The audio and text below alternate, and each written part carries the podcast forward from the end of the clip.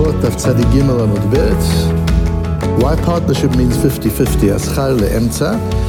We're going to be looking at a fascinating piece of Gemara, a memra of Shmuel, uh, something that Shmuel says in the Gemara, which uh, gives us some new ways of looking at partnership and understanding the, the essence of partnership as the Torah understands it.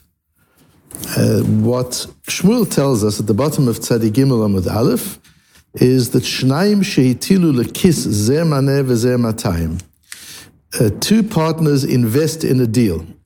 One invests 100 and one invests 200. Haschar le'emtza. The profit is shared 50 50. So already that's a very strange, strange piece of Gemara and goes against our normal assumptions. And when you see a Gemara that goes against your normal assumptions, you know that you have a matmon. You know you have something that's worth uh, unraveling and unpacking and understanding. Two partners, two unequal partners. One puts in twice as much as the other. The profits are shared, shared 50-50. Omar Rabba, Rabba says, Mistavra milte de shmuel b'shor lecharisha v'omed lecharisha. Says Rabba, explaining Shmuel, Shmuel's din, this law of Shmuel makes sense in the case of an ox which is used for plowing. Then, then I understand, says Rabba, that we should split 50-50 even if the investments are not equal. But if it's a plowing horse, uh, a plowing uh, ox that is then, we decide to shecht it, and certainly if it was originally intended for, for, the, for the butcher, then then each one gets according to their investment. So we are already seeing a, a subtle distinction in different types of investment. Uh, and the model used is the, the ox that is used for plowing versus the ox that is used for, for meat. And we'll see what the, what the differences are explains Rashi, Shor Lacharisha, Shelakhu Bahen Shor Lacharosh, V'choshin. They bought an ox for plowing and they, they use it for plowing. Ve'en zeh mo'il below zeh klum. And even though the one put in 200 and the only and the other only put 100, were it not for the 100 that the junior partner put in, there wouldn't be a business. You couldn't buy an you can't buy an ox for 200.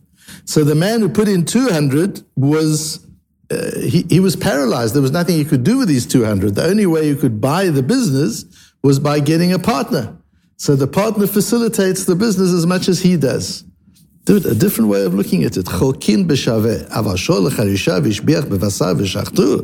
if this ox got fat and, and turned out to be good butcher meat, and they decided to, to shecht it and sell it in the butcher, then it's different. Because now you can split it equally. You can split it according to, it's a big ox on the butcher table. You can split it into two thirds, one third. There's no difficulty, but if it's a business, so there's a difference between it being a, a dead asset and being a live business. If it's a live business, then it's 50-50, even though they invested differently. If it's just a piece of meat, then you divide it according to the uh, the um, the shareholdings. So to, to understand this, we need to look at a little bit at the Rishonim, and we need to look at parallel sugyas in the Yerushalmi. So as, as you know, during the period of the Gemara, from the year 200 to about the year 600, there were two major centers of Torah in the world, Eretz Israel and, and Bovel. And they both studied the same Mishnah. They both studied the Mishnayot that we have today. And in Bovel, we have a 400 year debate around the Mishnahs, and in Eretz Israel, the same debate was taking place. And there was some cross communication between the two. Uh, and this, the styles are very different. Today, we, may, we mainly learn the Bavli for many reasons. One is that the Bavli is more, more clearly articulates its reasoning whereas the Yerushalmi gives its conclusions and, and it cuts through the reasoning quite quickly, assumes you understand the reasoning. The, the Bavli actually takes us through the Amoraim's reasoning in coming to the conclusions they did. And that reasoning is what's important when we learn Talmud Bavli. And the second reason is that Talmud Bavli has gone through so much learning and so much studying and so much critical analysis that the various different manuscripts have been compared and have been critiqued and have been corrected where necessary. So the, the Bavli is well researched. The Yerushalmi is still a little raw even today. The, the versions are not clear, there are mistakes in it, and it's, it's, it's much more difficult to work with. So we normally learn the, the Bavli, but we use the Yerushalmi to compare when there are parallel sugyot, and sometimes it gives us a lot of insight, as in this case. So firstly, the Rosh. The Rosh says the reason you split down the middle is because they should have made, they should have clarified if there was an intention for the shareholding to be according to the investment, they should have stated that. I'm putting in 100, you putting 200, I get one third of the profits, you get two thirds of the profits. You've got to stipulate. But in the absence of, of stipulation,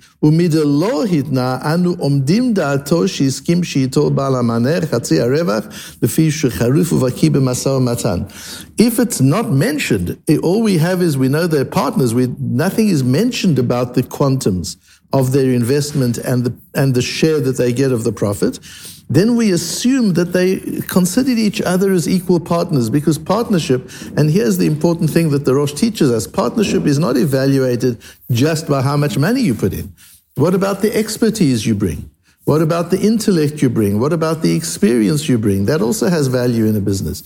So you might have one person who only puts in capital and he puts in two thirds of the capital, and another partner only puts a third of the capital, but he might be the one who's who's got the experience and the business knowledge. So our assumption is if you don't mention how the, the profits are to be split, our assumption in partnership is it's 50-50 because that's what partnership means. Partnership means 50-50 unless you specify otherwise, irrespective of how much money was invested. The Tosfos Rid says something similar.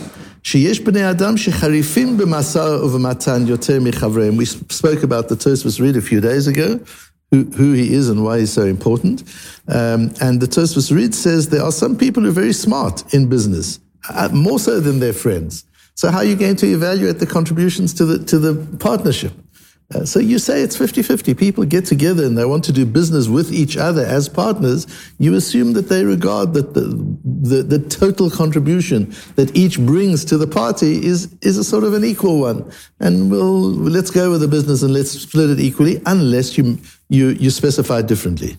And the Tosfos Rid goes on, in order to explain the difference between the ox for plowing and the ox for, for shechting, the Tosfos Rid says, כיוון שהשכר שעושים הוא מובדל מן הקרן, הווה הכל לאמצע. Since the profits are not in the capital itself, but an outcome of investing the capital.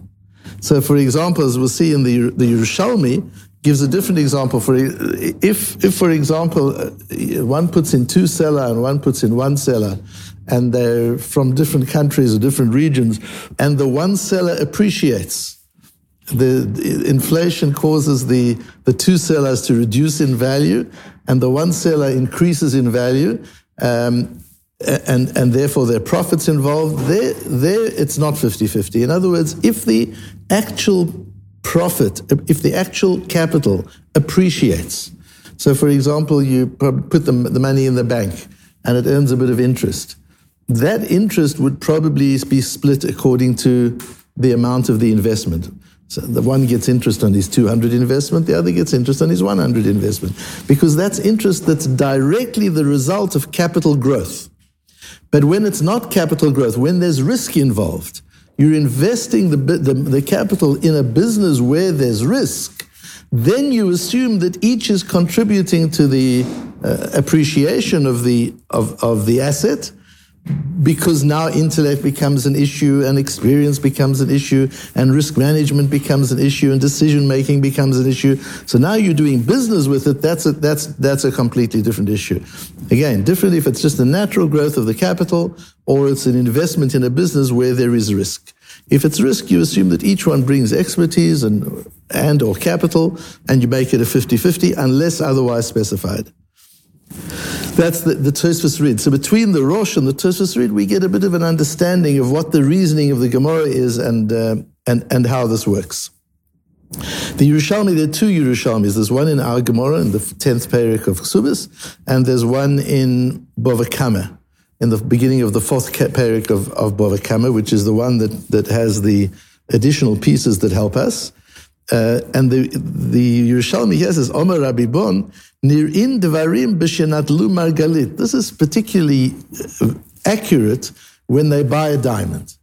Because the one can say, without my 10%, let's say one put in nine and one put in one, and they buy a five carat diamond.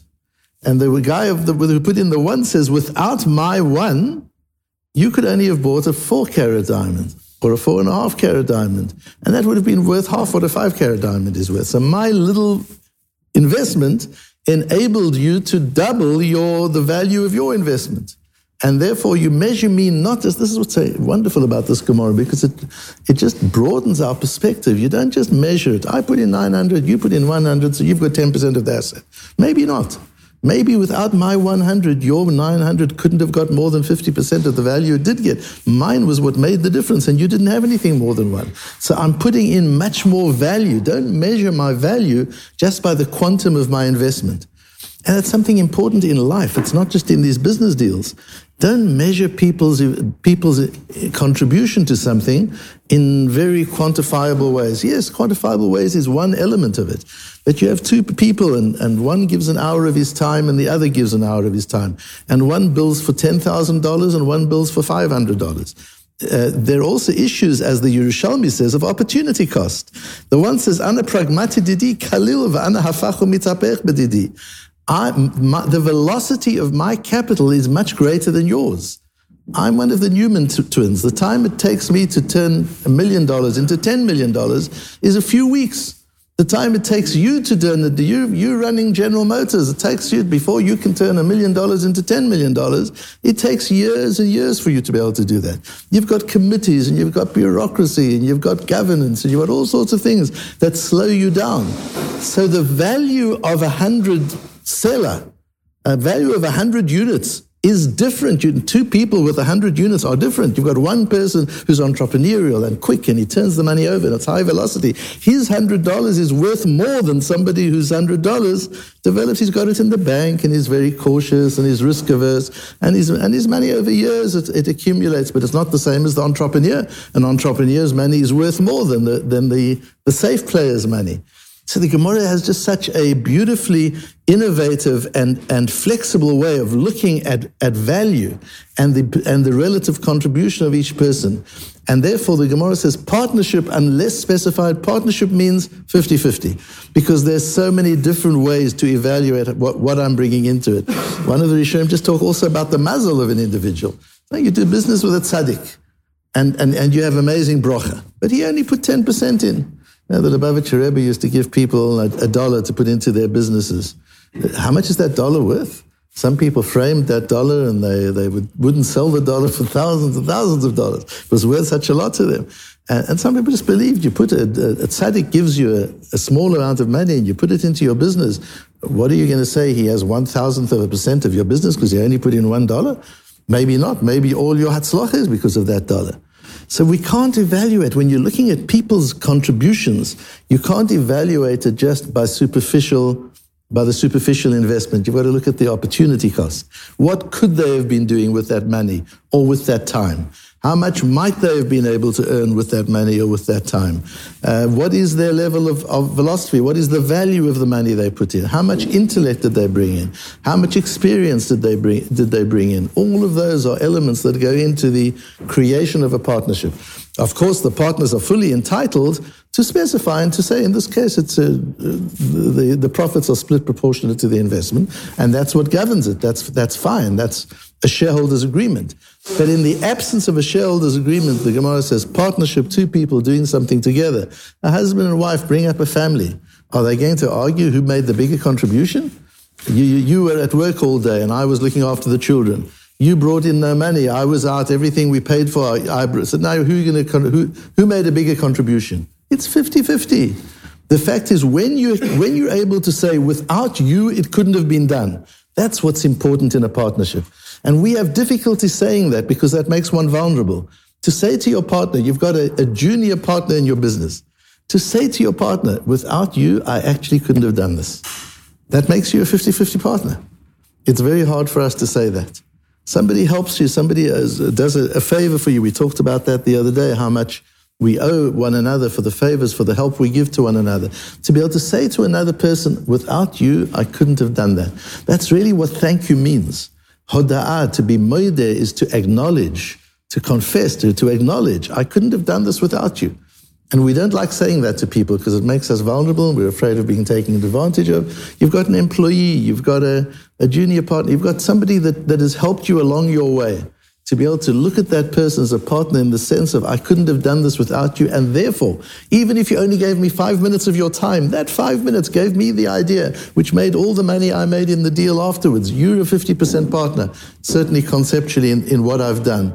That's the way we look at collaboration and at partnership as the Torah sees it.